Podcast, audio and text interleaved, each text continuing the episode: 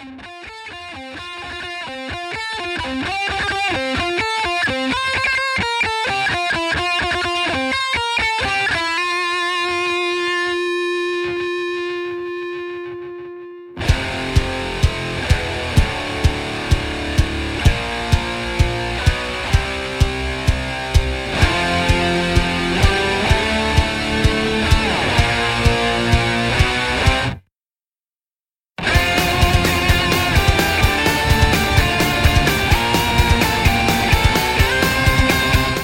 everybody. Welcome to the planetary episode of Mars on Fortune's Wheelhouse.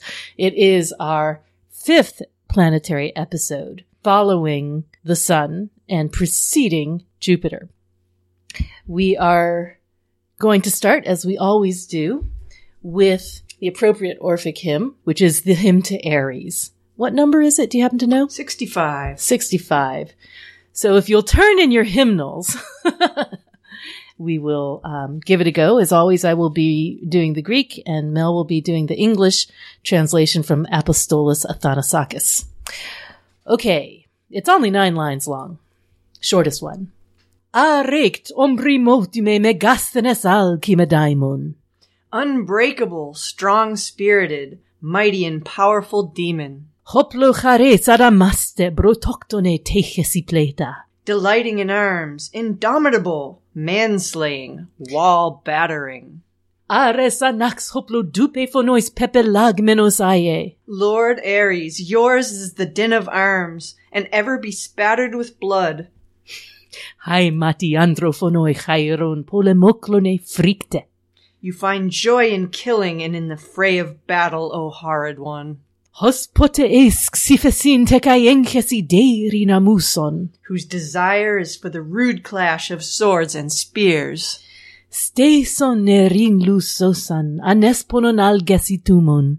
Stay the raging strife, relax pain's grip on my soul, Eis depoton neuson cupridos comus teluaiu.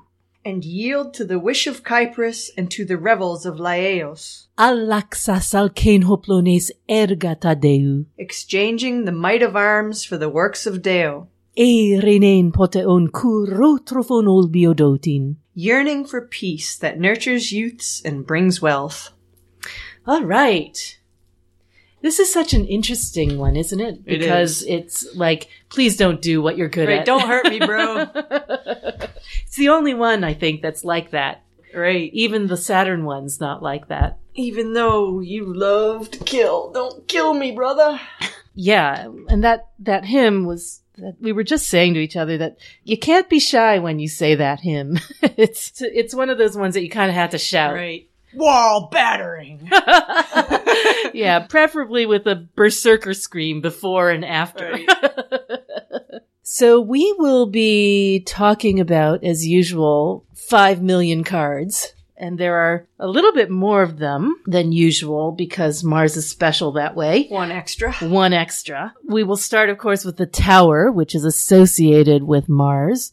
And then the two zodiacal majors, his sign of Aries, which is the emperor, and his sign of Scorpio, which is death. And then, of course, the three zodiacal minors associated with each, with each of those. So for Aries, we'll be talking about two, three, and four of wands, which is ye old dominion, virtue, and completion. And then for Scorpio, we'll be talking about five, six, and seven of cups, which of course are disappointment, pleasure, and debauch. And then we'll be talking about the six decanic minors of Mars. As you recall, although there are 36 faces, decans, they divide up in seven groups of five, but Mars gets six because he begins and ends the cycle. So seven times five is 35, and then you have 36. Right, so there's an Aries at the beginning of the zodiac in the two of wands at the very zero degrees of Aries and, and then the very last degrees of Pisces with the ten of cups. Right. And in Another between, yep. So we have Aries 1 and Pisces 3. And in between, we've got the Nine of Swords, which is Mars in Gemini 2, the Lord of Cruelty. And then we have uh, Mars in Leo 3, Lord of Valor. the Seven of Wands. And then we have for the Five of Cups, Mars in Scorpio 1, Lord of Disappointment. Then we have Mars in Capricorn 2, Three of Pentacles or Discs, and that is the uh, Lord of Work. And finally, we have, of course, as Mel said, the Ten of Cups, Lord of Satiety, Mars and Pisces 3. Oh, and then we'll be talking about the fives, the fives of wands, cups, swords, and pentacles or discs because the five is associated with the Sephira of Mars, known as Gevura, among other things. So, how many cards is that? 19. we could also do courts, but Let's we're not, not. gonna. All right. So, So, Lord of the Hosts of the Mighty. It is. Just one thing about the hymn that we did just before. I'm going to put up a post because it's a nine line hymn and it's really kind of interesting because if you take the three zodiacal majors and the six decanic minors, you can kind of line them up in order and then align the nine verses of the hymn with those and they eerily match up. So there will be a post on that. It's kind of like when you um, play Dark Side of the Moon and Yes! Lord of Wiz- Wizard of Oz. Wizard of Oz, yeah. Yeah, that's it's really strange and cool and Yeah. that will be on Patreon for our patrons, which you can access by going to www.patreon.com slash fortunes wheelhouse. So here we are, House of God, Blasted Tower, Lord of the Hosts of the Mighty. Uh, we should just mention for people in case they haven't listened to the Tower episode recently that that, that epithet, Lord of the Hosts of the Mighty, is because the Sephirot, Netzach and Hod are both associated with armies in one sense or another. It's um, one of those Kabbalistic That's the alternate title that Crowley mentions as it could be called war. Absolutely. So you get the tower, you know, is the path in between those two armies of Netzach and Hod. marching back and forth. so Mars is special in a lot of different ways. One thing that's kind of interesting is just thinking about the fact that we are balanced between Venus and Mars in the solar system at all times. And they are uh, certainly opposites. Right. Um, in the Venus episode we did, you know, I spoke a little bit about how Venus was the sister of Earth. Well, Mars is the brother of Earth, really. Mhm. You know, it's the probably the only other planet that seems like it could sustain life. You know, it's got a moderate enough climate. It has four seasons. It's relatively close to the size of Earth. And isn't there evidence that there may have been water at one time? Yeah, that's What they say. Yeah. It's interesting because you can contrast Mars with Venus, um, but you can also sort of say that they go together at the same time.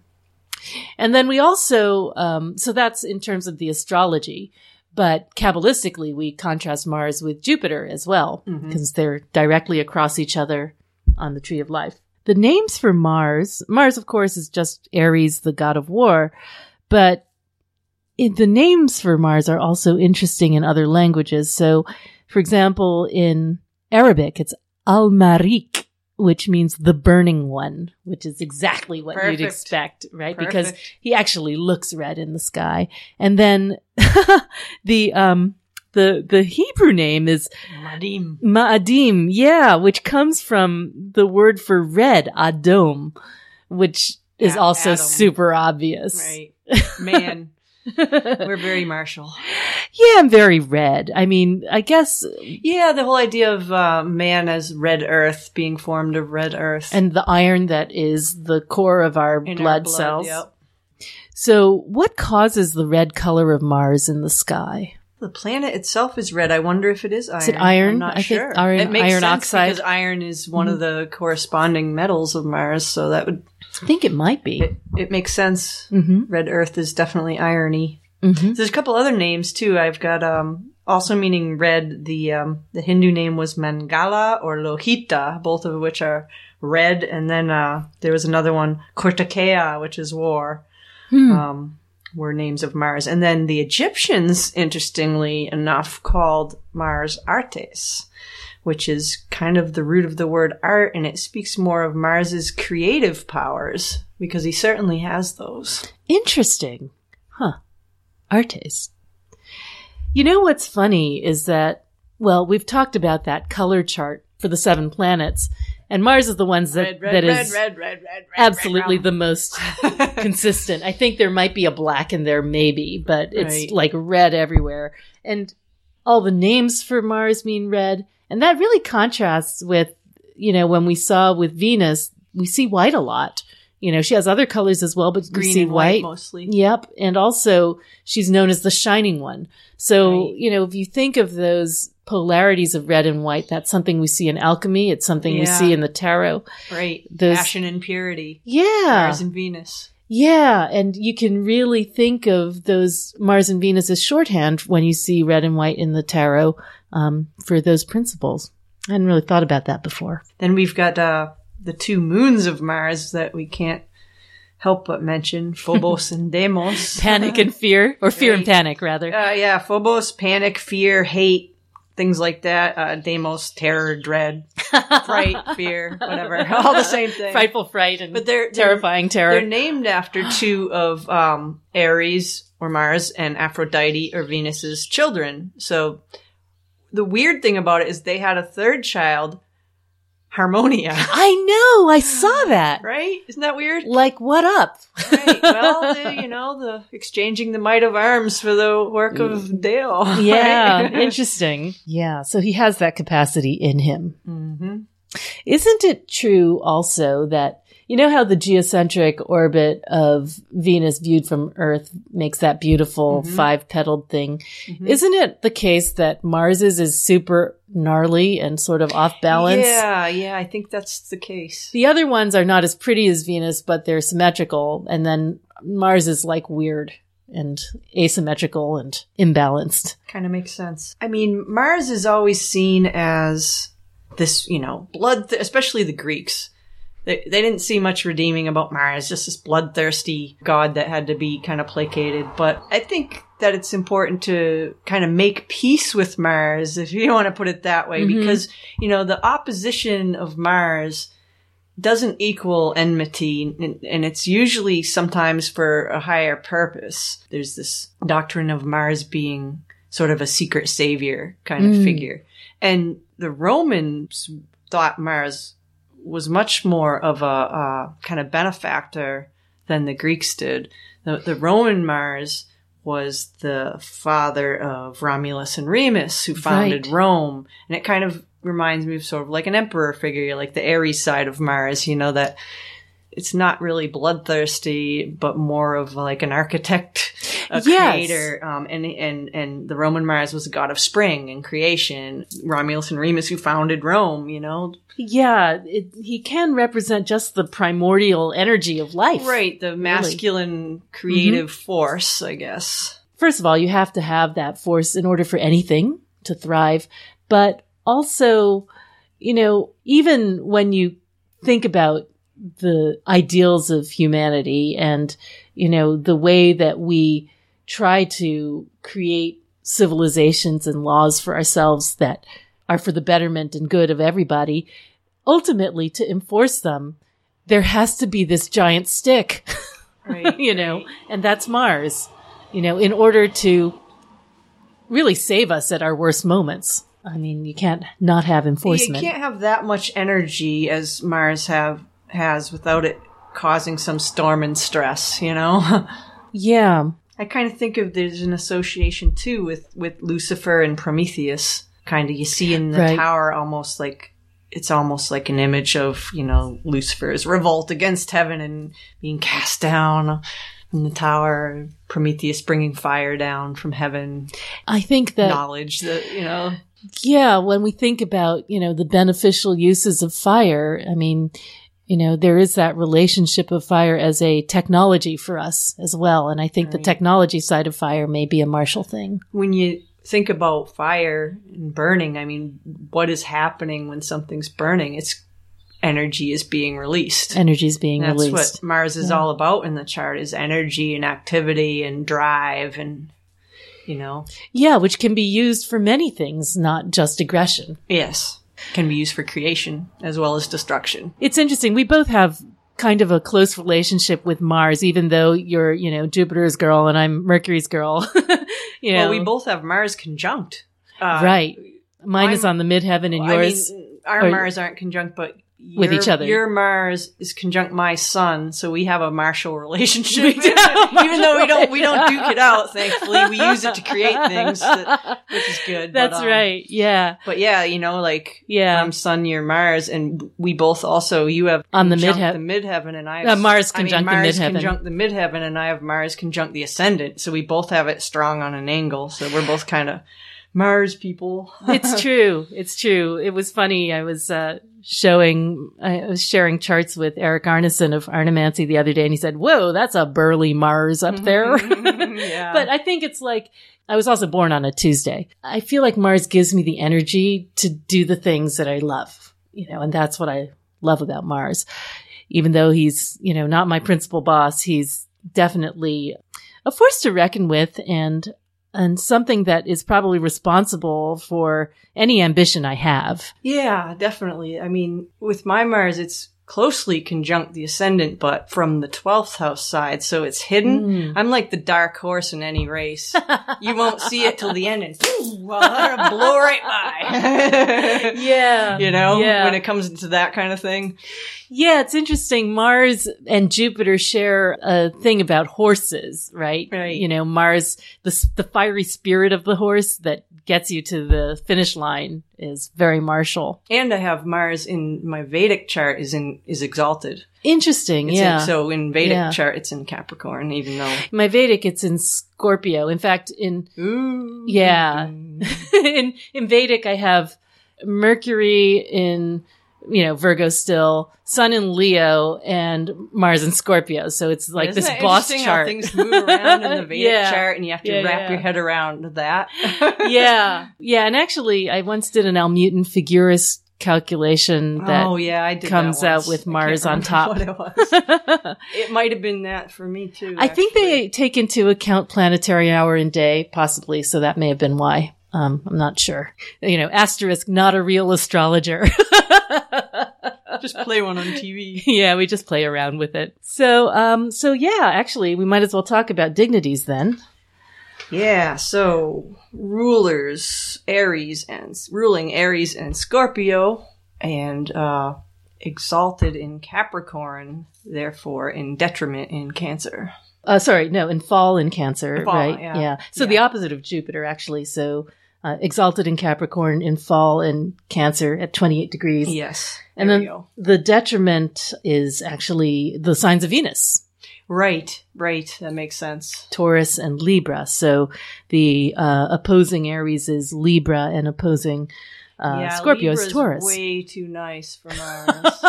Taurus is way too stubborn. yeah, well, it's it's interesting because we've talked about how Venus sort of creates these bookends to the what we consider the growing season here, the the planting in Taurus and the harvesting in Libra, but he is the literal beginning of the year in Aries and then the sort of like the death for us time in Scorpio when everything falls off the trees. Although, you know, for as far as planting and harvest goes, I mean, what comes first though? The breaking of the soil. Well, the plow, yes. which is Mars, right? right, you have to. know. The more I Yeah. study astrology, the more I kind of like lean away from seeing detriment and fall as being all bad. It's more of like a different relationship. It really know? is. It really is. Yeah, I think the the the medieval and Renaissance astrologers the de- the detriments and debilities are much more negative than we see them in modern astrology. And I think there's something to be taken from both, you know, because the good and bad are all part of life and you can kind of use both systems to get at each. Right. It's like, it's a little bit of a tangent. It's just like in synastry where I think you're better off having, say, a square between your planet and your partner's planet than no relationship at all. Aspect is important. Right. Yeah. Right. Any so, you- aspect. You know, you would look, oh, geez, our moons are squared. That means we would can't live together. Well, that's not true at all. Right. It's going to come out. They're in it's- It's going to come out and play, but there's a relationship there. If there's no connection there, you won't be together at all, really. you know? Exactly. That's true. So there's, you know, sexual tension between Mars and Venus as they are in each other's detriment. It's almost as if in Venus's palaces, Mars has to defer to her and vice versa. Yeah. You know, they have to play by the other's rules. Although it's said that um, I think Venus is one of the only gods or goddesses that can conquer Mars. yes. Yes. You know, yes. Mars doesn't have any bosses except for Venus, really. uh, You know, Yeah, it's love and you war. know, right? All is fair Right. in love and war. Or also you can think of it as the principles of Eros versus Thanatos, Yes. death. Speaking of which, hmm that's really interesting because did you notice that Mars ruling Aries and Scorpio, we've got Aries, the sign of like the infant, the self and birth, hmm contrasted with Scorpio, the sign of death and rebirth. Yes. Kind of going on there. Yes. Kind of quite the juxtaposition. It really is. There's a um, cycle to it almost. Yeah, like one is the the self arising, and one is this the dissolution of the self. Kind of, you know, Yes. the fire in the water. We've got one cardinal fire sign and one fixed water sign. Yeah, it's interesting. I was trying to get my head around that sort of cardinal versus fixed.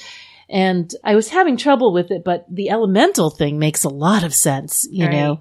I mean, in And a, just Aries, Scorpio, like the individual versus the collective, like death dissolving into the collective and birth. Aries rising from the collective from Yes. of, of Pisces. You know, then yes. interesting. And if you think about it, fire and water as elemental opposites have that relationship where each can conquer the other. You can drown a flame, but you can also burn off water. You can dry things and you can drown them. And there's that relationship with the devil because of the exaltation in Capricorn. Mm-hmm. Like when you look at when you look at the mottos of the two rulers and the exaltation, I am, I desire, I use. It seems like, you know, that seems like a real progression, doesn't it? Yes, yes, it Here really I am, I want this and I'm going to do this with it. What's the um? What's the fall? What's the what's Cancer's motto? Ah, cancer, uh, I feel. I feel. I feel, yeah. Yeah. Emo Mars. Right. yeah, Mars doesn't like that, I don't think. Does not I like don't that. think Mars likes uh, He feelings. likes to be a bit armored up. Right. Yeah. Yes, exactly. He Yeah. doesn't want to be soft and squishy. Yeah, I was thinking about how, you know, martial qualities are burning and cutting. Yes. It's almost like the difference between um, the warrior of Aries and the surgeon of Scorpio. Yes. Yes. Cutting versus healing, or, you know, the, those. Well, I was thinking like, you know, the burning qualities to me come up in, you know, in, in Aries in particular because it's the spark of light that sort of explodes into being. And then the, the cutting I think of as a Scorpio sort of thing because it's the sting and the hurt and the pain, uh, and the endings associated, uh, with Mars. I almost think of Aries as being this sort of attacking force and Scorpio as being more of a defensive force, although they both have these sort of deadly qualities Ah, to you could even reverse that, though. you could reverse that. Yes, and there's sexual qualities to both of them as well. yeah, yeah, you know. definitely. Yeah, when we think about the the emperor versus death as Aries versus Scorpio, you know, the emperor is this morning star, the son of the morning, the chief among the mighty, you know, the the daylight sign. And the death is the the nocturnal one, the child of the great transformers sort of dissolving like as we were saying. I think of Aries as having constructive qualities, very much so. As you were saying, you know, it's a, attack and defense, but the, the idea that you want to build something and that's where the aggression is coming from, the, that sort of naked ambition to, to do something. It's like Aries Scorpio, I think of like will versus desire or something Mhm. like that. They're both kind of the, s- similar in flavor, but not exactly the same. There's something about will that is inherent with that sort of fire, uh, the inflammation of the self, you know, to do things that have not been done before. That's with the emperor. That's yeah. Aries. Yeah, that's the emperor.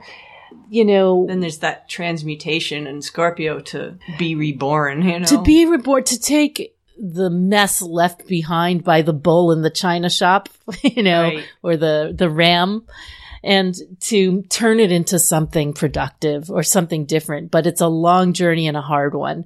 And it is that night of the soul, the carrying of the sun through the night, the scarab beetle of death that's responsible for changing what was left over as waste and detritus from from the war and turning it into something new and better.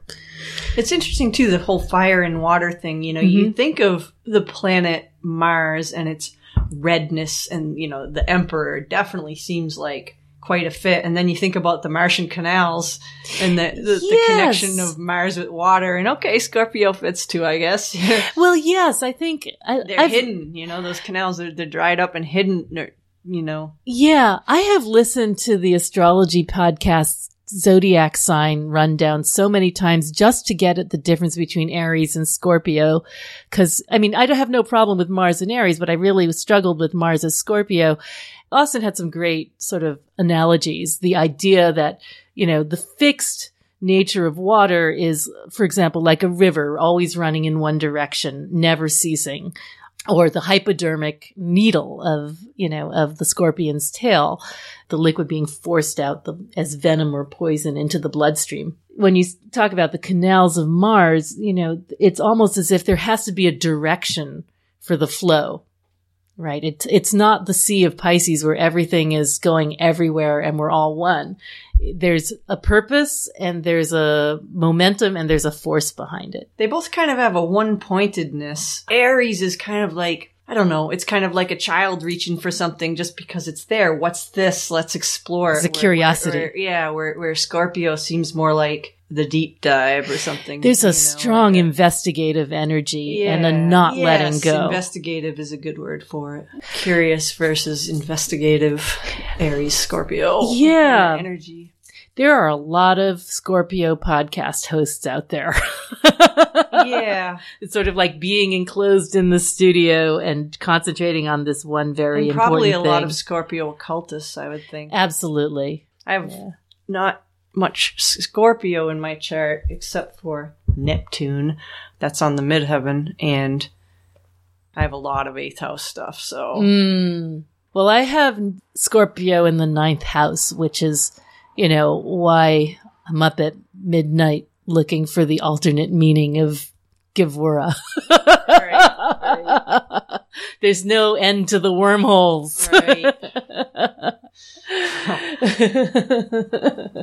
it's interesting to think about the stories that go along with Aries and Scorpio as they play out, not just in the Emperor and Death, but in the two, three, and four of Wands. Oh, you know what's really Mm-hmm. interesting?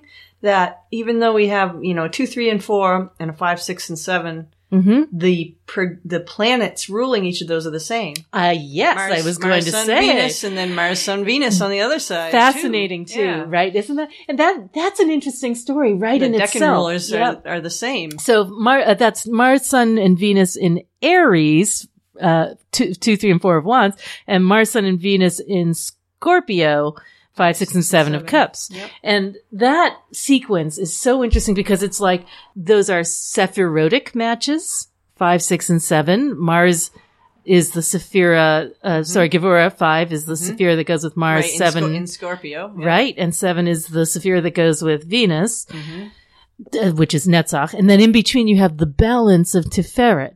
So this is really a story about those two forces opposing each other and then meeting and becoming harmonious in the six. And you mentioned when we were talking about the astronomy how Earth sits in between Mars and Venus, and in the Chaldean sequence, the Sun is the stand-in for Earth. So right. We've got that Sun between or Earth between Mars and Venus kind of going on. Yeah. And there's like, I mean, it's possible to think also of you know, them as opposing forces, always in tension, always in balance. But it's also interesting to think of it as a linear sequence where, you know, you cut the thing down and then you rebalance it, you warm it, you incubate it, and then there's new growth in, on the Venus side. So there, you can think of it as a linear sequence as well. And you can also think of the sun being the like reconciling force between the Mars and the Venus influences, whereas if you look at the sun as being connection to your will, you know, your solar will, that's what uh, will reconcile the, those two opposite things of desire and attraction. Right. Yeah. And those stories are both fascinating. The, the Aries stories I like to think of as like, you know, um, the Emperor's story of, Leadership. yeah, the two being the dominion, the conquest, Yeah. and then having to govern Yeah. in the three of wands and then consecrating it in a sense with Yeah. the four of wands you know you have to have a party for everybody to know that it's you know a rite or ritual right, Right. of of um, legitimacy and then in the five six and seven of cups that's our kabbalistic doubling because it's gevura uh, tiferet and netzach that's the story of death which is not just a story of endings, but of transforming into whatever it's going to be next. So the five, we've talked about that, that, that martial sudden loss and cutting and feeling of shock. And then the six, the, you know, sort of transforming it into uh, a memory and create, and then the seven is the creating and creating beauty out of it or creating something with meaning out of that loss. It's also a story of how sacrifice and renunciation can be a form of freedom. Yes.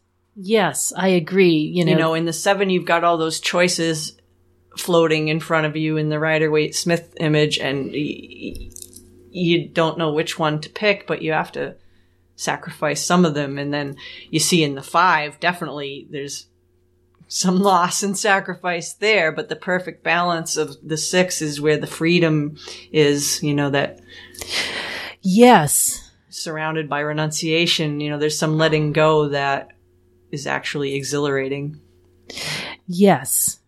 Yes. pleasurable even. Right, right. There's a surrender to it. And that's the, you know, the sun on the Rider Waite Smith death card. It's the, you know, the giving up of having to be in charge and having to be active and present. To be renewed, you have to sleep. You have to die. Yeah, that's kind of like what the tower is all about, really, is Mhm. like that sacrifice of the personality or the breakdown of the self, the fortress that you've built up of beliefs about yourself. Yes, in order to inseminate who you're truly going to be or germinate who you're truly going to be. Yeah. Oh, I like inseminate for tower. Yes, inseminate is right on there, right? A little on the nose. there's also something, especially in the Scorpio ones, there's definitely that sort of alchemical feeling about that five, six, and seven of cups sequence. You know, the putrefaction, Right. uh, the Nigredo stage, I guess it is. Right. The red phase versus the black phase. Yeah. But united by Mars, the burning phase. And you know what's interesting too about those two signs is that this doesn't always happen. In fact, I'm not sure it happens anywhere else, but we have a Mars presence in each of them, right? We have both, we have the, the two of wands that has decanic rulership and Right. sign rulership, and then the five of cups, which also has Right. decanic and sign rulership. hmm So really, I mean, Mars has a particularly strong presence in tarot, um, for that reason. you know, the tower and Mars, Mars being considered malefic, but it seems like the struggles of Mars are always to a higher purpose, like leading to some sort of revelation of sorts. There is a you know ends justifies the means quality about mars Yeah. sometimes for better or for worse yeah i think you know when one works with mars which i you know i don't think i ever have have you magically i mean have Yeah. you yeah i mean other than like the daily invocations i i haven't really done any Mars likes me. Of course mars likes you but I've not like done any specific asks. I tend to work, you know, I've worked Mercury, Venus, Jupiter, maybe even Saturn, but not Mars. Anyway, but it's supposed to be, because I, I guess I'm not going to war about much, but petitions against soldiers, officials, uh, marsh, uh, sorry, warlike acts, uh, destroying ho- homes and citizens, executioners, those who work with fire, thieves, and road companions. So, you know, I think historically the magical uses of Mars were really about conquest and defeating your enemies. usually offense, but also defense. hmm Yeah, when we think about, you know, the archetypes of Mars that we see in the tower and in the Emperor and Death, there's always armor. You know, there's always the protection, um, not just the sharp things. Should I talk about Kabbalah? Yeah, let's do it. There's a lot there. There's a lot Boy. there. The Sephira Gevura, so important, is the the balance of Mars um, that Mars provides to the blessings of Jupiter. Right, you can't just keep expanding and having blessings forever. Yeah, yeah, Sometimes that would build up to too much, and you have to cut away some of that. yeah. I mean, it makes me think of cell death in a sense. Like if if you don't cut away the cells, Yeah, I mean, like you know, cells growing out of control. That's cancer. So Right. you have to have that. Speaking of the sign Yeah. cancer, so you know that's the the fall. emo Mars. Yeah, emo Mars. But it reminds me of the magical image of Gevura, Oh. which is oh. a mighty warrior in his chariot. Sounds Yeah. pretty Cancerian to that me. does sound super Cancerian. Where's my uh, Thoth Mars printout? Hang on a sec. Um, oh, no. Help! Too much Uh, paper. too much paper. Oh yeah. Okay. So so in a chariot, right? Yes, mighty warrior in his chariot. Right. And I've got the the Ares version that Agrippa has, which he does for Ares 2, is a man armed riding upon a lion, in his right hand a naked sword erected, and in his left in his left the head of a man. And then the image for Scorpio, Scorpio 1 this is, is uh, one of boldness, courage, good fortune in wars, a soldier armored and crowned, girt with sword, obviously, carrying a long lance. And of course he is. Sorry. I'm it's so hilarious immature. though. I mean, It it is is, hilarious. I mean, it's not even like trying to pretend. I mean, here. basically, the weapon of Gevura is the sword and the spear. Yeah. I mean, yes. Well, here's something. among other things. The Yeah. the chain. Well, I mean, while we're on the topic, I mean, Crowley actually says that the sword, the mag- as a magical weapon, is the active and militant energy of the magician. But it's really the flaming sword or lightning flash, and he says it's not particularly phallic in the sense that the wand is phallic, right? This is the, Mhm. this is invoked force, not natural force. I mean, natural force is, hold of the will, you know, rather than the natural. oh, jeez. you should, you uh-huh. got, y'all should see the hand gestures, man. I'm sure they can imagine. I'm sure. yeah, yeah. But I mean, I think it's interesting the point about natural versus invoked force. Of course, they're both phallic in a sense, but the natural force is definitely that sexual generative wand quality. Natural arising. Yes. And the invoked force is more of an intellectual quality to it. Mhm. You know, it's like giving the will a particular Right, form. because the sword is, uh, you know, the sword of the sword suit, all about reason and the mind and the intellect and hmm clarity and cutting away that which clouds it. Right, right. And I think the sword is, you know, really even more so than the spear. I mean, we see, we hear the sword talked about in the Orphic hymn and everything, but I think there's something about Swords the and sword, spears, it swords and spears, Right. but something The about rude the clash sword of swords and spears. is in, you know, in the images and it's particular, I think, to Gevura, to the nature of Gevura as a martial force, as that sort of swords as a, um, as a creation of the iron will of Mars. And the, and the fact that let's not forget that the justice or adjustment path is a path of sword and scales, right? Yep. And that leads from Gevura to Tiferet. So it's a path of the sword, Mhm. really, that allows us to create that balance. The, the concept of Gevura is often spoken of in, I think, the Zohar and probably in elsewhere as a kind of restraint. It's like to restrain the giving of chesed. It's a restraint of mercy, really. So there's, it's not just all out aggression, right? It, it's aggression with a purpose. That kind of makes sense in terms of the weapon of the chain. Mm-hmm. So the the chain as the magical weapon, it was supposed to be an iron chain of 333 links, Wow. which is well heavy, but significant because you know three 333 is the number of uh, the demon Choronzon uh, of dispersion, and so this chain was supposed to restrict that force of dispersion and not allow uh, that dispersion to break the magician's concentration. oh, I see. Because, you know, Choronzon as a, a, a force is, uh, wants to ruin everything, disperse your life, disperse your concentration. is dis- it is you know, Choronzon a demon of the of Demon the of the Sephira? Abyss, yeah. Oh, okay, Uh, gotcha. But it's the, his number is 333.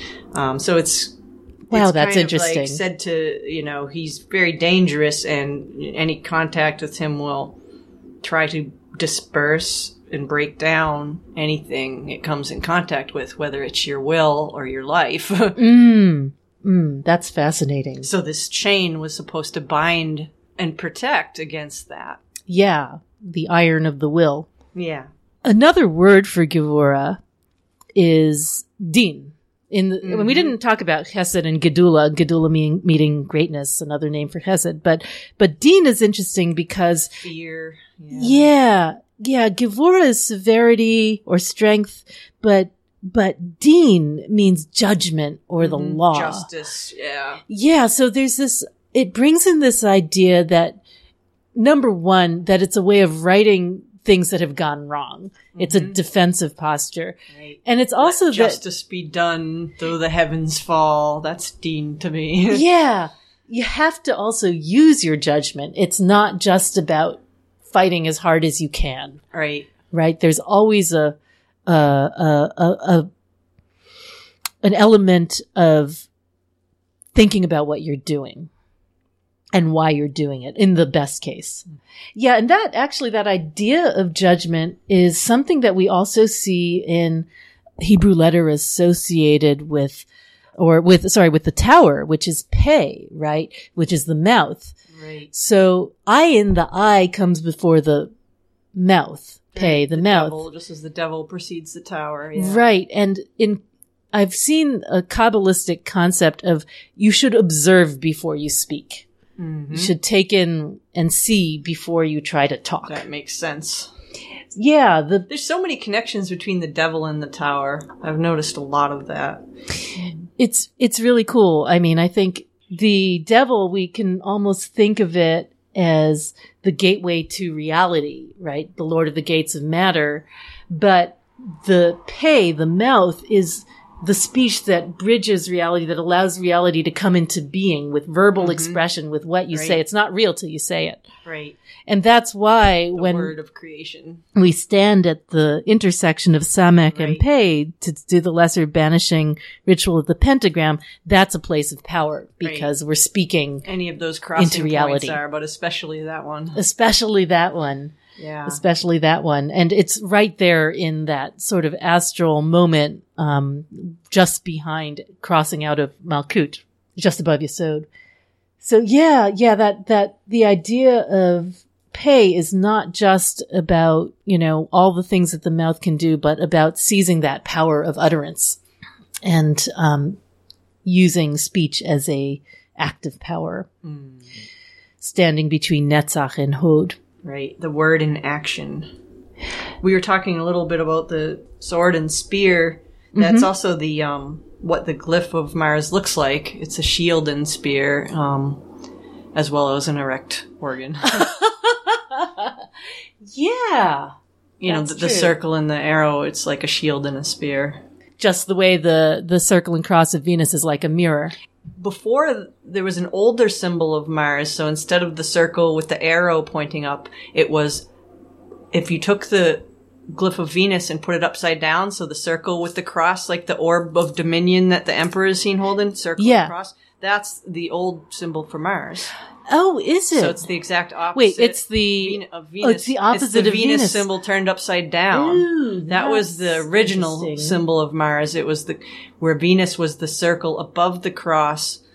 Mars was the cross above the circle.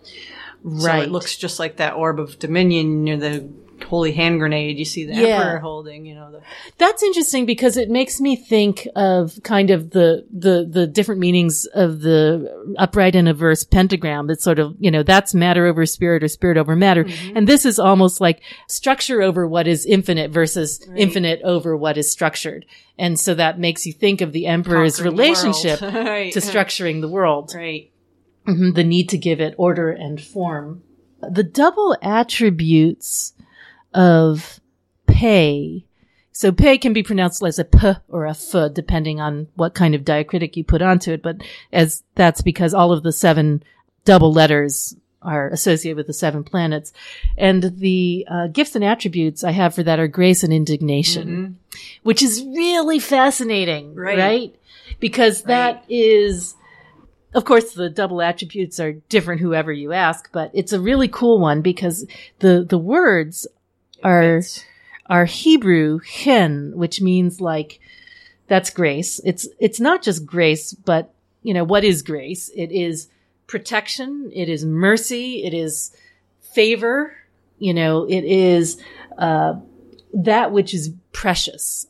And then on the flip side, you have, um, this idea of indignation is a weird sort of um uh It's like righteous anger. yeah yeah. It is the the the word is chayor which means ugliness basically. And it's that can mean that it's something's dirty or seamy or grimy. So you have this idea of things that are protected and precious versus things that are exposed and grimy. And to me that's like so martial. The idea that you you know want to preserve something and you also want to destroy it. And you're always between that intersection of what's valued and what's not That's interesting too, in terms of you know, you think of the lightning flash being a, a, a term for enlightenment. You know, when you see the tower, that's one message it can it can mean. Mm-hmm. But you know, you turn the lights on and you see what's dirty, and you know what I mean. The, the roaches go scurrying, or whatever. yeah. It forces you to confront the, The shadow. yeah. Yeah. Yep. Yeah. And it, Yeah, like the devil, you know that, and the devil, the having all that association with the shadow, but also as the light bringer. Yeah. yeah. And, you know, this also reminds me so much. It reminds me of the agricultural metaphors of the tower, which we don't have to go into the whole story of the Tower of Babel, but, you know, the, when we talk about, Yeah. Yeah, you can listen to the tower episode. And the idea though is that this lightning flash was also not just an ag- aggressive act to split the tongues of man, but an act of mercy to force you to go back to first principles, to work with the land, to work with each other, to grow things again. So that's like the double meaning of grace. I mean, grace is often associated with the tower, the house of God, that grace often can look like catastrophe and that going back to the dirt, the dirt can be dirty and awful and the thing that you avoid, but it's also something you need to grow things. that which you use It's to kind of like Mhm. Mars as being both the creator and the destroyer. You know, the like we were talking about the Roman Mars being a creator, um, Mhm. the god of spring. Then there's also that idea of you know pay as as the mouth. Mhm. You know, I was thinking about that and and how the Egyptians called Mars Artes, creative, and their right of you know the, the divine fire of spirit as coming through the mouth. Their rights of opening opening the mouth to to enliven the the uh, whether it was to enliven a statue with the animating force or through the fun- funeral rites to open the mouth to let the the spirit pass. We were talking too about you know that where art and uh, Samek and Pei cross. That's the art is the bringer forth of life. that crossing path. And so there's something there about the mouth as being also an opening for divine fire of spirit kind of Right. in and out. Yeah, and it's interesting too that you know it's Mars crossing Samech, art or temperance, the the Jupiter um, archetype, because it's again another form of Chesed versus Gevura. Right, they have quite a relationship. They really do. Right. They really do. I mean, we talk about Mars versus Venus. We also talk about Mars versus Jupiter in the same way that we speak about Jupiter versus Saturn or Jupiter versus Mars. So the interaction of the malefics and the benefics is interesting that way. Yeah. Yeah. Mars is also the, um, you know, we think of him as the, the malefic of the daytime, of the day sect. So, um, whereas Saturn is the greater malefic of the night sect. And if you were born during the day, Mars is, is your, you know, challenge to deal with versus if you're born at night like me and Saturn's your challenge to deal with. That's something to ponder. There's also something about, you know, in the tower, how you usually see those two falling figures. It reminds me, I was reading something about in Christian Rosenkreuz's story, there's a tower in that story, and the tower has seven stories. And in each of the seven stories, some cryptic alchemical process is happening, but it's all about regeneration and resurrection of the king and queen in the story. who have- who have Interesting. been like, and they're like the falling figures of Hoden, Netzach, you know, the male and female figures falling um, from the tower. But in that story, the king and queen, after their death, they go through this process of alchemical restoration through the tower. That's fascinating. That's almost like so ascent through seven steps of the tower is like the opposite of Inanna's descent through seven gates into Yeah, the right, underworld. yeah, it's like the Venus Mars opposition Yep. there. to That's come back to life. And it kind of, it does kind of speak to the tower as being this force of destruction, but also creation, death Mm-hmm. and rebirth, just like Scorpio. The um archangel associated Oh yeah, God's burner. Yeah, God's burner, God's hitman. Right. I've seen Kamael and I've seen Samael and Ah. there I there's it's a famous confusion. I don't I don't know, you know, how to untangle that. But I know that this archangel is an angel of death and wrath and punishment and is known as the severity of God. Right. the, the Avenger. Yeah. Yeah. What's, you know, what's interesting is that the, um, the corresponding Olympic spirit is the Prince of Peace, Phaleg, um, who is, well, it's a, it's a, you know, it's sort of an euphemism because his, his, um, gift is the arts of war. so isn't that, Yeah. you know, again, it's sort of like that, please, you know how to make war, please don't kind Yeah. of thing.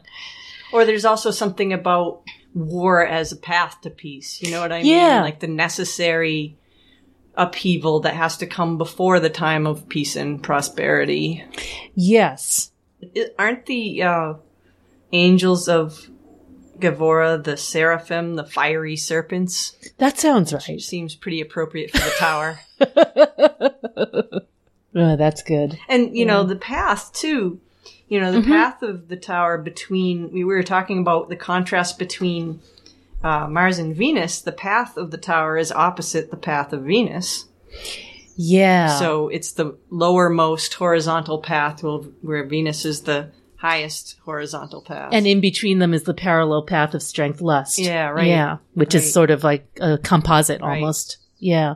And I, I like the thinking about that path between Netzach and Hod because there is always a break between the sevens and eights of every suit, right? Mm-hmm. And the, from the sort of like, uh, the, the questing nature of the seven or the, uh, the emotional questing nature to the rational, intelligent, systemic nature of the eight. And there is a break between them and a rupture that has to be, uh, dealt with in some way.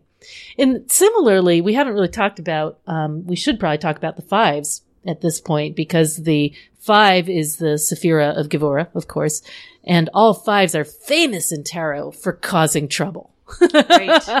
that is the location of all the discontent in tarot is the, the fives, five of wands, the five of Storm and stress. cups, swords, and discicles. Motion. but Yeah, motion. Yes. the storm and stress comes from the motion of the five to disturb the four because the uh, it can't stay stagnant. The, the the lightning flash of creation has to move on from that four. So the idea of motion kind of breaks that up, and you know. I think Crowley says something about the reluctance of workers to go back to work after lunch. Ah, yes. yes, that's a good line. that, that, yeah, yeah, that yeah. motion isn't always welcome.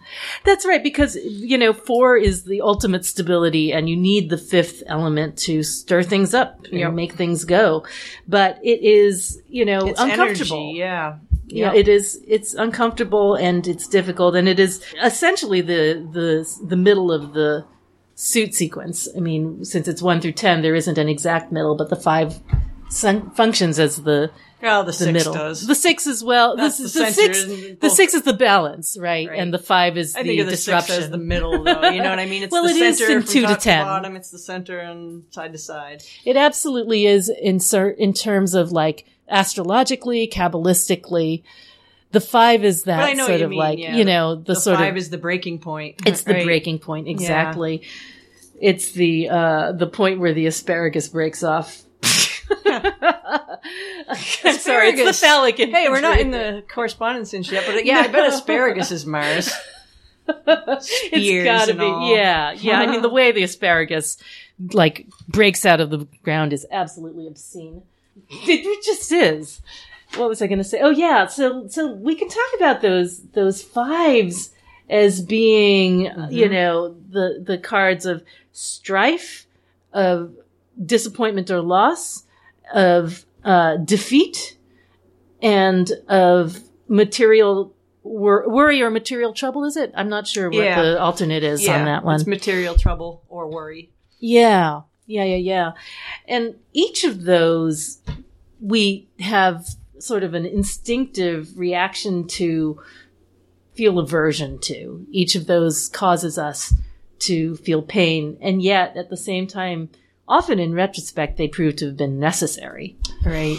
you know strife of course is striving without which nothing Right. happens That's the first of the fives, so that's the Mm-hmm. one that really takes that energy to break through that that stagnant stagnant four energy, you know. So it takes that. yeah And then in, in in cups we have the emotion around that. Well, we find that kind of disappointing, you know. that- Yes. That, we have to move and do something and sacrifice something.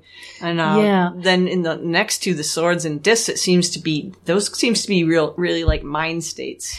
Uh, well, you I think so. I mean, I think it's like the Five of Swords always makes me think of, you know, the necessity for there to be a winner and loser Right. and an imbalance in order for things to change. Right. And sometimes that just doesn't seem fair, but it's something that has to happen.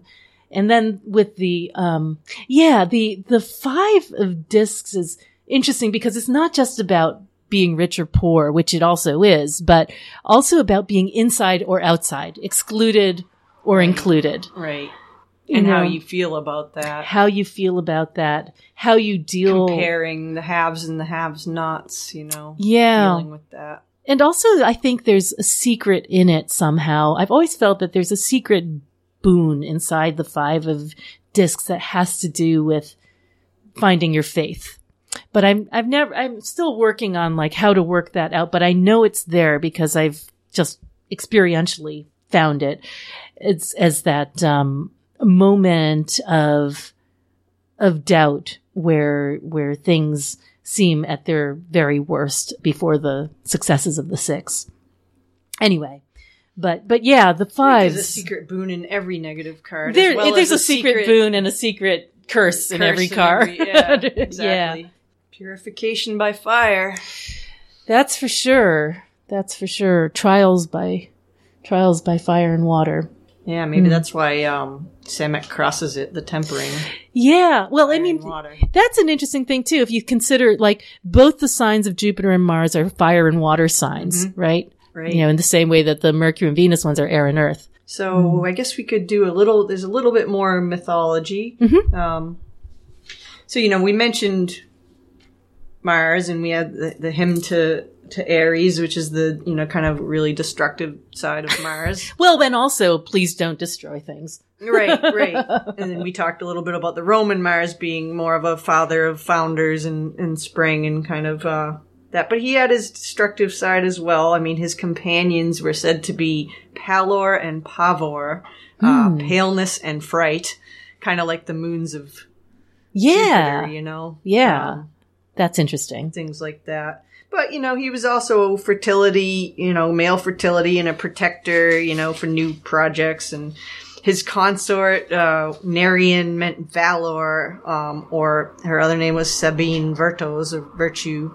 Um, so there's that. And then, you know, when I think of Aries, the, this, the energy is more of the Athena, Minerva, uh, figure, the kind of martial figure born The head. from Zeus's head, Ares, um, Yeah. and the idea of strategy, defensive strategy versus offensive bloodshed and killing. Um, then you've got the Scorpio side. I kind of think of Hades and uh, the jaws of Dis, Shiva the destroyer, who was also the protector and creator. You know that idea of impermanence leading to liberation. Um, you've got Ares himself, war warlike, but you know he was the son of Jupiter and Hera, said to be unbreakable.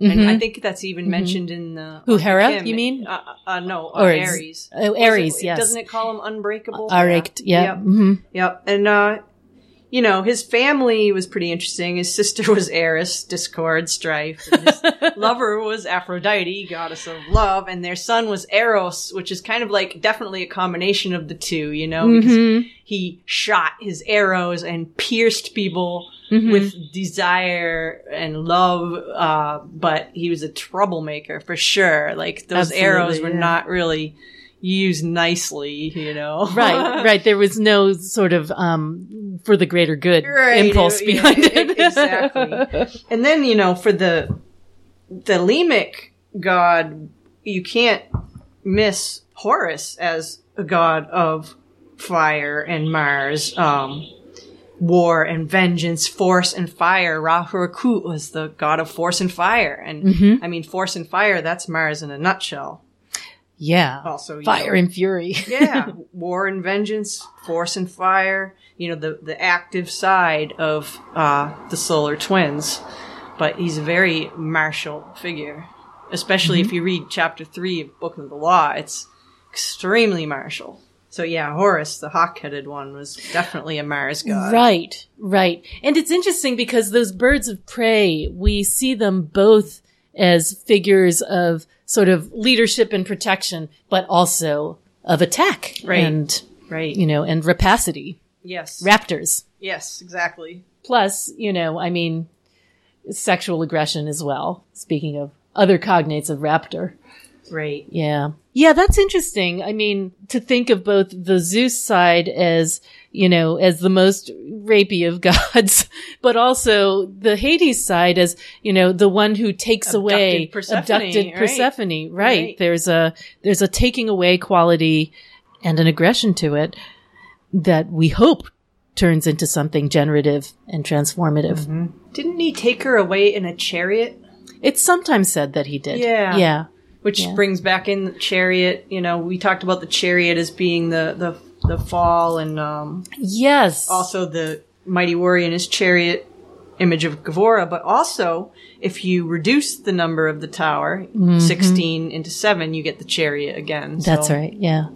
And um, we haven't done the colors. We can uh, mention that because we know it's red, red, red, red, and red. Red of but- all kinds. you know, yeah. Mars's colors is scarlet red, Venetian red, and bright red, red, azure, and emerald for a little bit of the flashing colors. But then Gevura's colors are also uh, very fiery, orange, red, um, another type, scarlet red, red, red, and then red flecked with black for the um, final one in Assiah. Yeah, the uh the decan colors are red, red, red, black, red, and Right. light red. Right, yeah, yeah. And the black, you know, the little bit of black there kind of speaks to the exaltation of Capricorn, you know, Saturn Yeah. black. As well as the association with iron. black, yeah. Yeah. Yeah. It's basically blood and iron. Yeah. Yeah, right. Yeah. We should do decanic minors. Oh yeah, So I believe we forgot. so so the first one of course is mars and aries that starts everything off the two of wands um, erupting into flame Mars in Lord of- rulership mars in rulership um, and double Mars yes double mars as well because it's Mars Sorry. ruling Aries mars ruling aries and uh, Mars ruling the Decan. It's um and it's a it's a very particularly generative Mars because it's in Chokmah, that sort of all father force or primal primal urge to create the entire Let's just zodiac. conquer the whole thing. That's right. I mean, the aces are all the primal mover, but but the zodiac is like the whole expression of everything that's associated with Chokmah and that creative force. You know, I often think of that as an aspect of Mars that's like everything he touches turns into something As the god of spring More. and creation. yeah, yeah, and like the you know the myth of the Ionian dragon. This this is a martial myth where the teeth of the dragon's teeth Are are, sewn into the sewn, ground, and they become the Spartoi. Yeah. you know the uh, the warriors, the armed warriors. Which I think it's probably Jason who has to fight. I can't remember Yeah. exactly which hero armed to the And they teeth. come up as skeletons. Did they? Think so. Perhaps. Which se- seems Which very seems- like Capricornican Yeah. the exaltation there. This is the, the world building and world destroying conquest card. Uh, Oh yeah, and if of skeletons, also Yeah. Scorpio. Yeah, yeah, yeah, Yeah. yeah, yeah, yeah. The Reaper. And then we have the Nine of Swords, the this cruelty card, Cruelty and which is despair. yeah, I think where many people locate their fear in tarot in this card. And it's probably the card that most exemplifies Mars as the bloodthirsty warrior. You know, the blood, the, Yes. the one who delights in cruelty and And bloodshed. and all that Yeah. stuff. Yeah. It's not just that he does it as his job; he actually enjoys it. It's not just a job. Right. right. But also, you know, let's remember that he's the father of fear and panic, Deimos and Phobos, and I really think we see that in this card. This is where those um, And erupt. also because it's air and Gemini and a nine, Mm. it's a lot about words that you s- are Mm-hmm. said, you know, either internally or externally that come from the subconscious, the nine, you know. it's the nine, it's the Yesod, and it's the very close to that place of power at Samech and Pei, you know, where the mouth opens. So there, I think that there's something, like all nines, something incredibly inherently magical about this placement. Although the cure for the nine of swords is often to say that it's only in your mind. Man, is that a powerful place. Yeah, the mind You creates know, everything. The mind creates everything. there is. So it's really important to deal with this card in a way that respects its power and not just to say it's just anxiety or it's just right. fear. To take back some of the agency with um, your thoughts and words. Yeah, I think that like, you know, the nightmare of the nine is a place that if you can find the courage to utter something in that place, that's a way of conquering that fear. the stories you tell yourself. the stories you tell yourself. Yeah, it's very, very, very powerful. You know, the I forgot to say with the the decanic associations for the two of wands, uh, strength, high rank, and shamelessness. you know, th- that's pure pure Right. sexual code. But the um but the ones for the nine of swords, oppressions, evil and subtlety. And I think the subtlety is that sword's quality of being slightly hidden, you know, in your words brain. Are slippery. Words are slippery, indeed. And then the seven of wands um, is the placement of Mars and Leo, which is, you know, Mars and Sun do well together. Yeah. You know, it's a place. It's there's no there's a, there's there's a reason it's the Lord of Valor or Courage, hmm even if it is in Netzach. Yeah, that's the only challenge to the card is to balance the Venus and Mars force, but they, they're not that incompatible. They're just a dance between the two forces, you know, attraction and desire. Yes.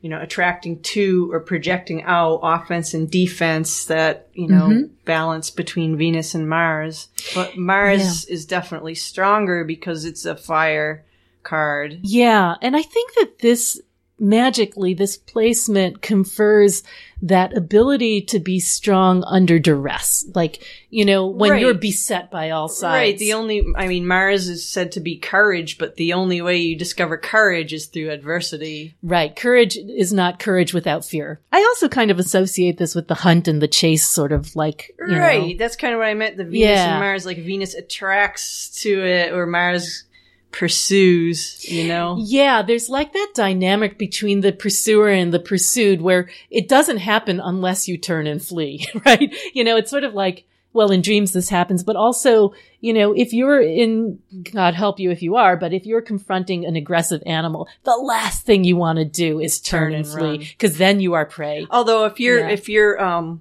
trying to attract an Aries, I think you do want to turn and flee because they love the chase. Right. Well, that's the thing that sets up the Right, the, the right. differential between Yeah, the pursuer exactly. and the pursued. Right. And you know, I mean, I think there is um, a quality in this card of like, if you stand and face something, then that that is the the source of your courage, and if you turn and flee, that's the source of the pursuit. There's like a there's something about Mm-hmm. Yeah, Netzach there's a in that. dynamic there. Yeah, that's Yep. that's almost a current that's created that self perpetuates. That's Mm-hmm. the eternity of Netzach.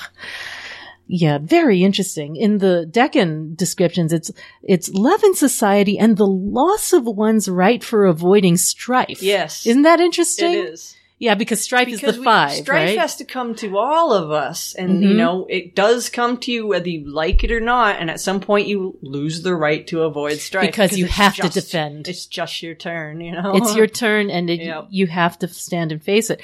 And it really, it's sort of like that dynamic between five and seven that we often see where the five sets up the, um, the desire for the six and the seven is forced to defend it. You know, if you want to defend your victory, you're going to have to take a defensive posture Right, right. and go up against all the people who want to take it from you. And then we return to Mars and rulership in the five of cups. double Mars. hmm Double Mars, Mars kabbalistically, ruling, he's Mars Gevura. Gevura, the five, and Mars ruling Scorpio. So Mars and Mars in water, not so good.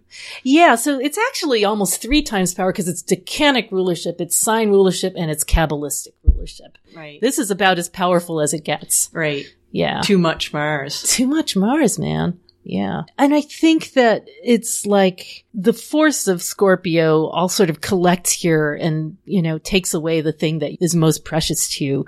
Right. Mars as sacrifice. Mars Death, sacrifice. sacrifice. necessary, yeah. but so, so hard. Yeah, the Lord of Disappointment, which is the one decan that's black.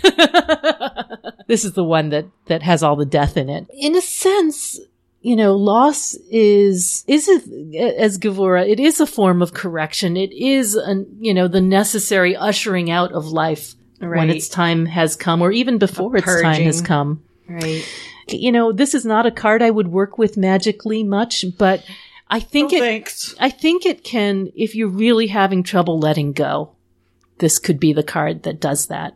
You know, letting go of something whose time has Mm. come. It seems to me like the antidote for this card, because there's so much Mars and it's burned away all the water, is more water, and in that sense, Mm. more attention, emo- no, more emotional attention. You know, more renewal of, of emotional. It's like from moving from the five to the six, really. Right. Yeah. bring back the water. And It's the, interesting though. In the six, you know, you've got Mars and the Sun, which you'd think, but no, that's good. It's all good. yeah, well, I think it's that rebalancing. I mean, it's double, Mm-hmm. Yeah. double sun. Right, You know. double sun, which you can't go wrong there, really. The sun- and it's in you know Tiferet, central, center of all. Center of all. Right, The, um, your emotional center, which is pleasure. significations for Five of Cups are sadness, beauty, perdition, hatred, ill will. So more destructive Mars. Um, Beauty, beauty, yeah. I don't know why. I don't know why. strange, isn't it? It's it's weird. That's uh. It's not in the. It's it's in one of the Picatrix translations, but not the other, and I don't know why. But, yeah, uh, sometimes they're just hard to puzzle out. they're very hard to puzzle out. What's the image? Um, hmm.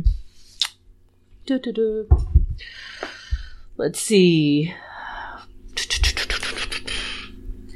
A man with a lance in his right hand, and in his left hand he holds the head of a man. Ah, yeah, okay. oh yeah, that's that's typical. yeah, That's typical. that's very Marsy. yeah, yeah. The head and the the head right? and the lance. Yeah, yeah. yeah. And then, um, and then we have the. It's almost like it's, it's almost like you know after the orgasm. I was going to put that in for the 10 of cups, actually. Yeah, There's a quality of that. We can talk about the Picatrix imagery for that, which is Right. beyond, Yeah. you know.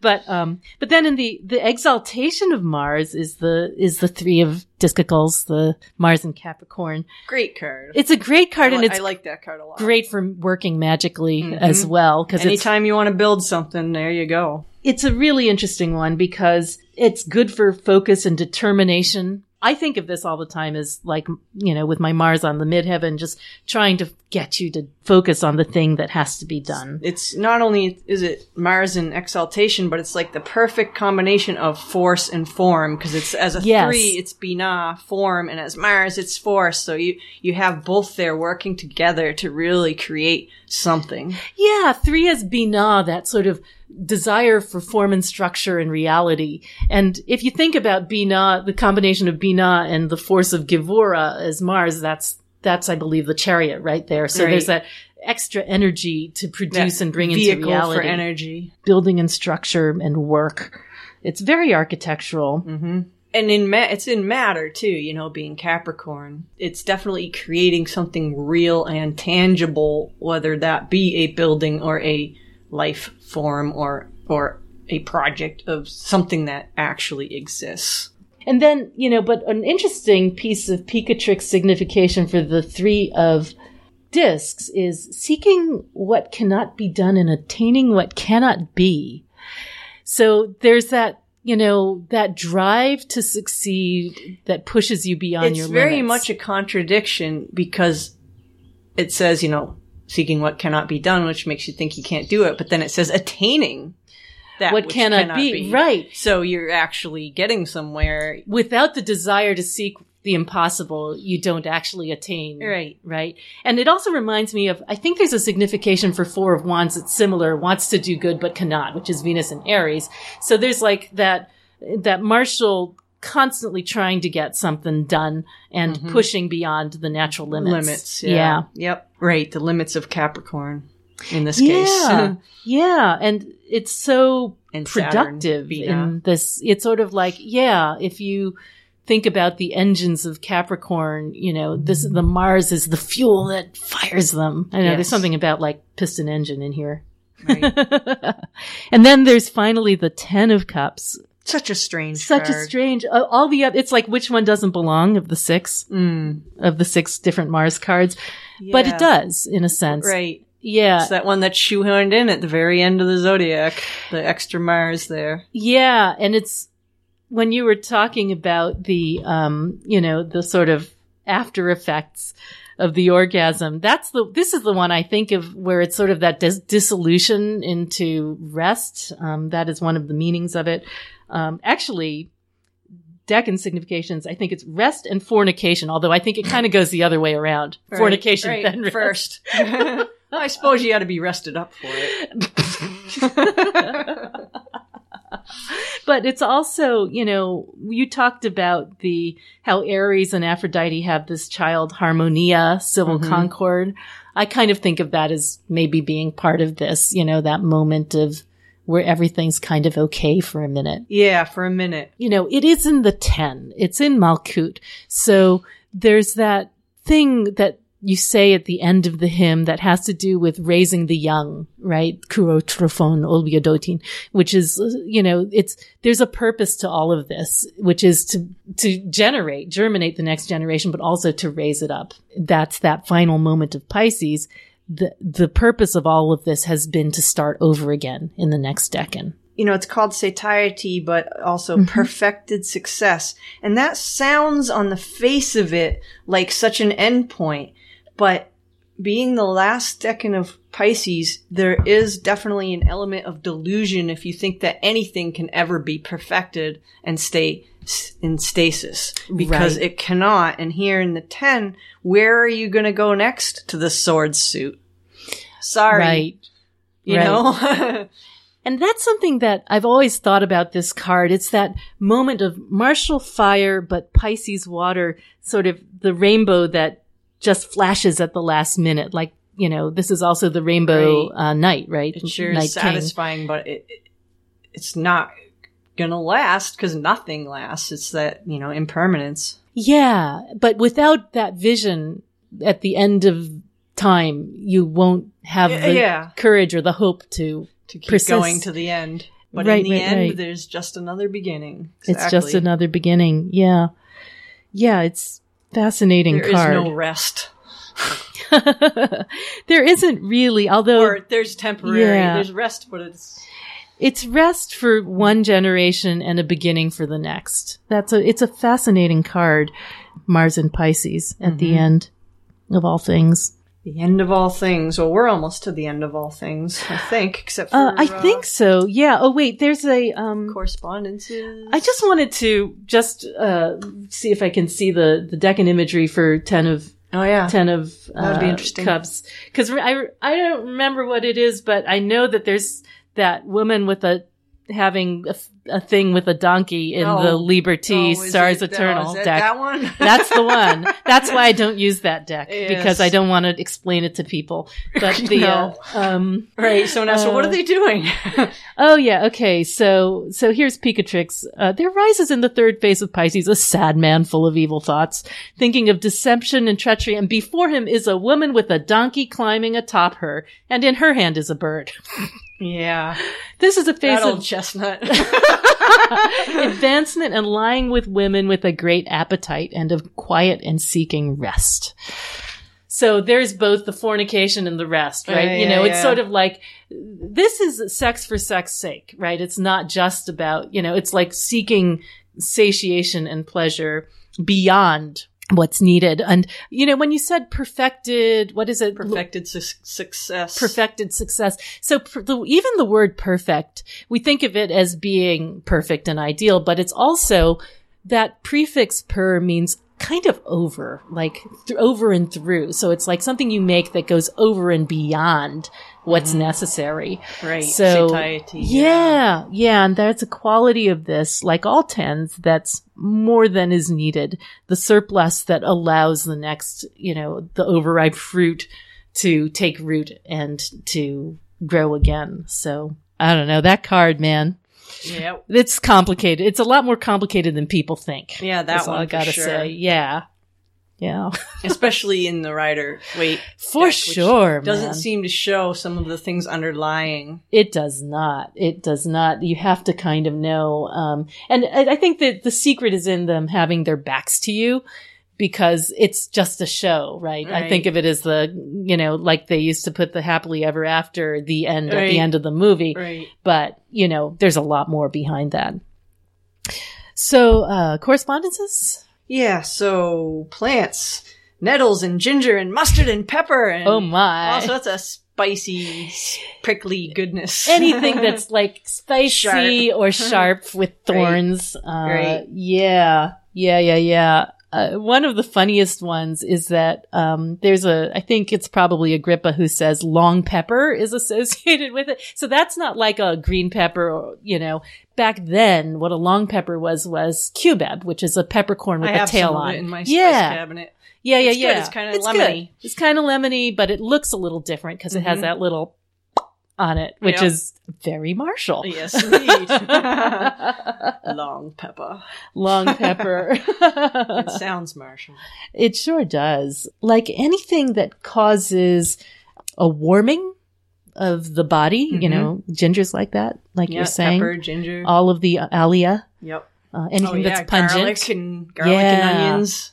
Some of my favorite foods are actually in the Mars. Mars has fantastic food. Yeah, I mean, totally. if you took away all the Mars foods, it would be a very, very sad word. universe. Yeah. Yes. All thorny and lacrimatory plants, plants that make you cry, as well as Nux vomica. Not so much fun. Not so much fun. Mustard, radish, hops. Um, Hops. Yeah. yeah. Yeah. Yeah, yeah, Hemp. yeah, Yeah. for sure. Thought so. hmm also, Yeah. stimulants. Speaking of Absolutely. drugs and substances, caffeine and nicotine and stimulating things are all, I think, very martial. Things that excite. Probably also, uh, you know, things like horny goat weed. What's that? uh, uh, sexual stimulant. Is it? Yeah. Neat. It's like the male equivalent of Spanish fly. Oh, cool. Cool. Yeah. So, uh, perfume wise, it's all hot, pungent odors. So, dragon's blood's definitely in Oh, there. yeah. Yeah. Uh, the, the resin benzoin, uh, sandalwood sometimes, although that's Venusian too. Mhm. All odoriferous wood is, I think, what, uh, Crowley says about it. of course he does.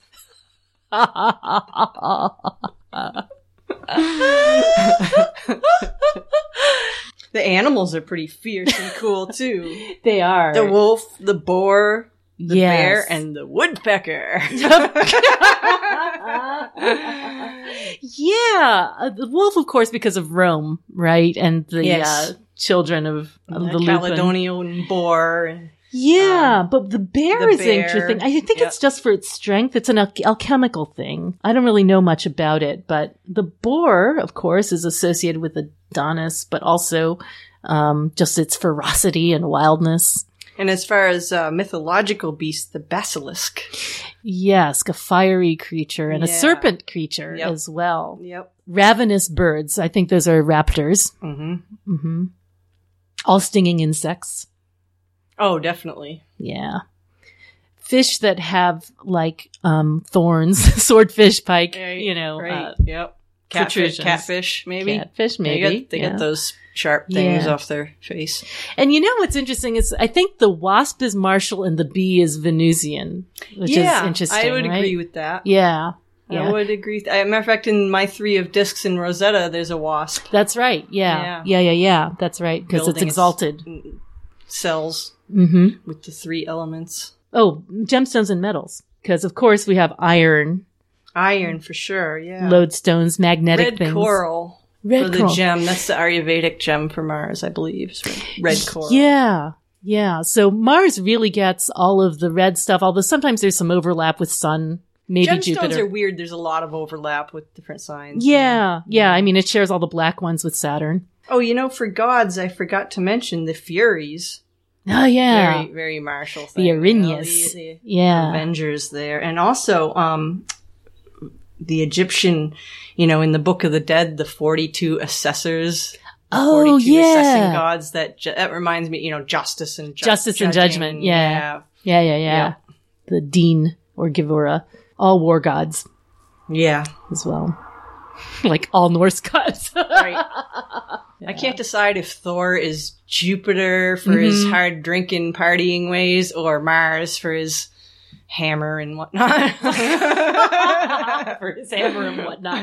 nice. Well, there's the god two. Um, yes, Tuesday. That's the one right, for Mars, Tuesday. yeah. So Thor, Thor Thor traditionally Thursday, goes Jupiter, with Thursday yeah. because so of that the makes bolt. sense because he's kind of a jovial guy. Yeah. There's there's a sort of like dumb quality about Thor. yeah, You know? yeah, definitely. Sort of like, you know, I can do anything with my strength, but I'm not the brightest bulb in the box. Not yeah. the brightest hammer in the toolbox, the sharpest hammer in the, however you want to say it. Oh, yeah. All right. So, um, so we've we've talked about a lot of themes, definitely about the aggression of Mars. The excitation of Mars and the The- activity. Yeah, his inflammation and burning, but also his cutting and separation, motion, storm, and stress, striving and destruction.